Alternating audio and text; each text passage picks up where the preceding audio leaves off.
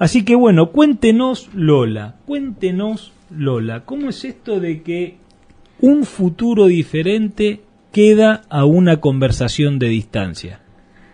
¿Qué le sugiere a ustedes esta frase? ¿Alguno me, puede decir algo? ¿Un algo? ¿En qué pensaron?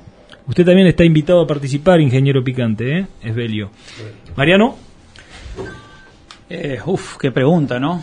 Eh, llegó la parte profunda del programa. Un poquito de reflexión. Y bueno, sí, ¿cuántas...? Acostúmbrense porque este va a ser un espacio que va a estar en el programa, ¿eh? A partir de ahora.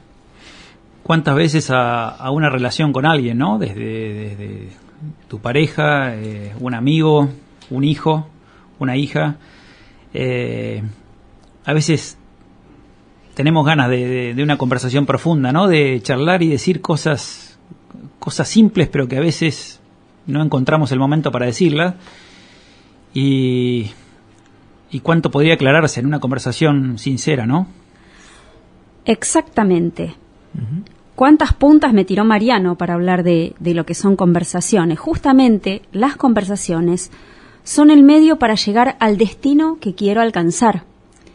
Puede ser un objetivo en el corto plazo, puede ser una visión que está allá a lo lejos y que tiene que ver con metas que me he propuesto en la vida. ¿Qué le suena a... Con, ¿qué, ¿Qué le dice esta frase a usted, Martín?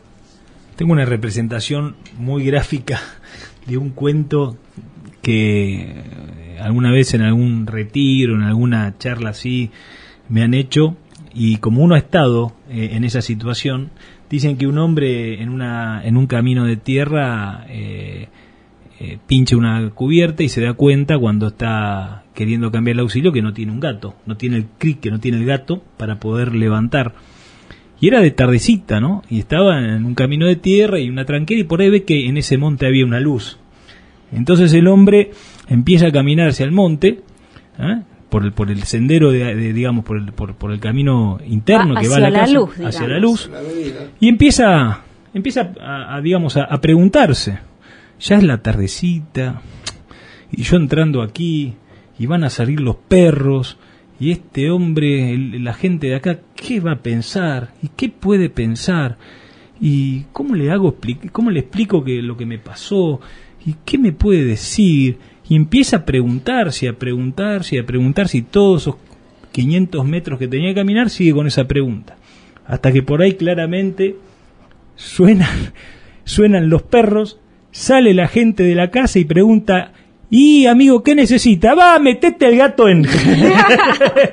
ya en una conversación interna, en una conversación interna, ya había hasta elaborado la respuesta ajena, ¿no? Bueno, justamente eh, usted en esto me permite hacer dos categorizaciones de las conversaciones, porque realmente podemos tener conversaciones con nosotros mismos, es decir, conversaciones internas, como las que llevaba este hombre mientras iba caminando, y también nuestras conversaciones son con otros interlocutores. Justamente acá les hago otra pregunta.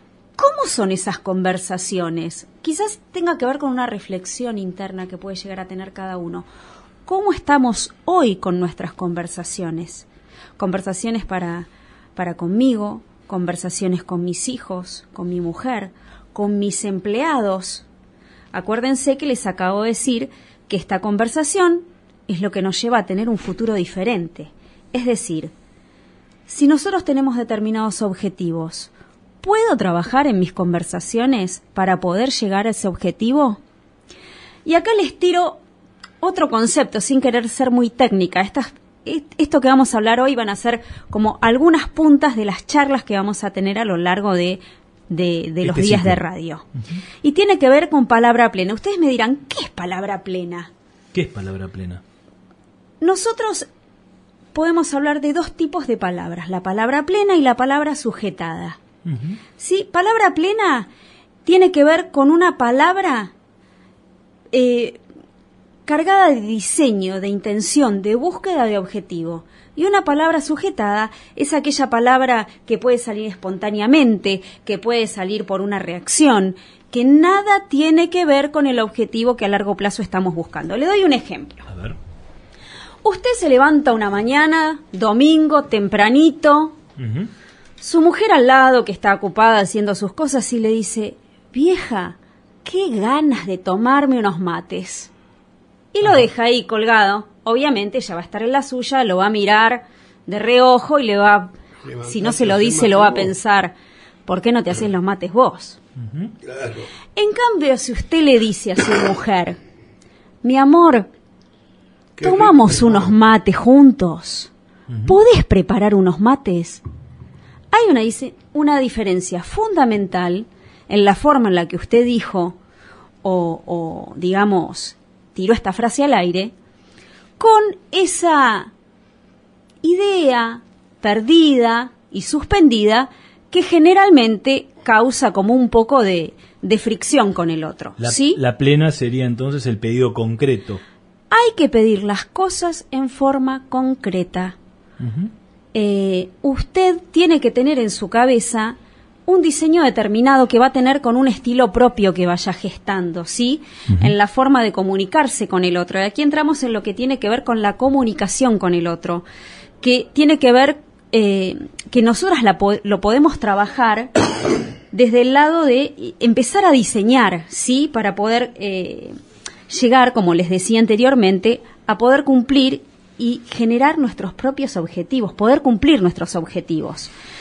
Esbeli, usted me quería decir algo. No, quería introducirme en lo que estás razonando tú. Eh, me gustó el tú, creo ¿eh? que uno la inteligencia la tiene que usar si puede para dominar su carácter, para resultar ser una persona como decís vos.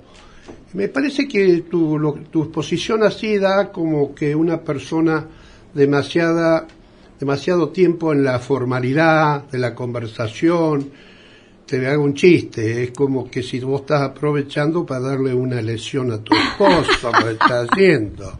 O no sé si vos le tenés miedo para decírselo en su casa, no. No, no, no, estoy no, le estoy hablando a mi esposo, le estoy hablando al público en general. personal tal vez sea, he tenido la virtud, hoy tengo 80 años, pero a través del tiempo yo he sido un tipo amante de mi soledad y creo, como vos decías, me gusta conversar conmigo mismo, en silencio y uno razonando, que es la verdadera conversación.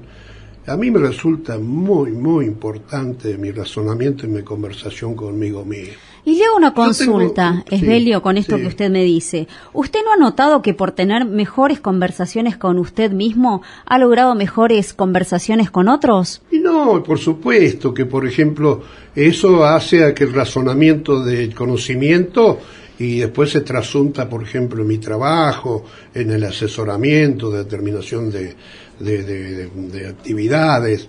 Yo tengo un hermano que si vos lo ves así el mismo, lo cambio acá, pues igual que yo, negro, feo, gordo, y tiene un humor tremendo. Y a veces siempre conversamos estas cosas y Edgardo me suele decir a mí, porque yo le digo que él me imita a mí.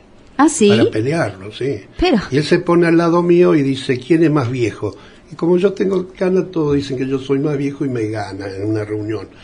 Pero eh, hemos llegado a la conclusión hace muchos años que la vida hay que hablarla y vivirla el 10% de formalidad y el 90% de humor e informalidad.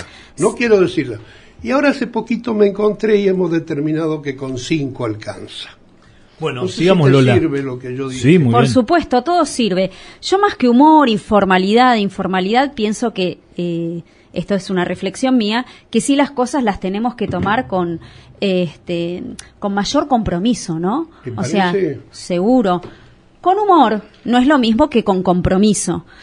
Con esto quiero decir que tenemos que comprometernos con lo que le decimos al otro, tenemos que tener conversaciones cada vez más poderosas. ¿Qué quiero decir con conversaciones poderosas? Cuéntenos. Quiero decir que nosotros podemos pensar en qué quiero decir y poder realmente trabajar en esto, pensar qué voy a decir, cómo lo voy a decir, el cómo lo voy a decir tiene que ver con el modo, con la forma, con el cuándo, con el dónde.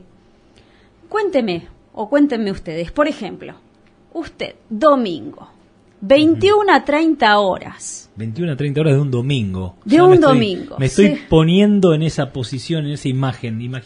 visualicemos un domingo 21 a 30 horas. Yo le digo cómo me lo imagino a usted. Me lo imagino con el dedo en el control remoto buscando una serie de Netflix, con la pizza delante de, de, sus ojos y un chop de cerveza en la mano. En ese momento, cuando está por tomar el vaso de cerveza, suena el teléfono. A la pucha. Un amigo, un íntimo amigo suyo, pero que tiene justamente negocios en común con usted y lo llama el domingo a la noche para que lo asesore y le pide un par de consejos. A usted lo encontró totalmente fuera de contexto, no tiene ganas de escuchar a ese amigo. Ha pasado eso. Ha pasado. No tiene ganas en ese momento de escuchar a su amigo. No le pongamos nombre propio. Su amigo no se ha puesto en su lugar, no ha pensado que no era el momento adecuado para, para llamarlo y seguramente de la charla que él quiere tener con usted no va a sacar absolutamente ningún tipo de provecho. Es decir, no pensó qué le iba a decir, en qué momento se lo iba a decir, ni en qué ámbito se lo iba a decir. Rescato esto porque esto tiene que ver realmente y es muy importante para el ámbito laboral y el ámbito personal, planificar cómo vamos a decir o cómo vamos a planificar nuestras conversaciones. Diseñarla, dice usted. Diseñar. Siempre voy a volver, como usted dijo, a la palabra diseñar.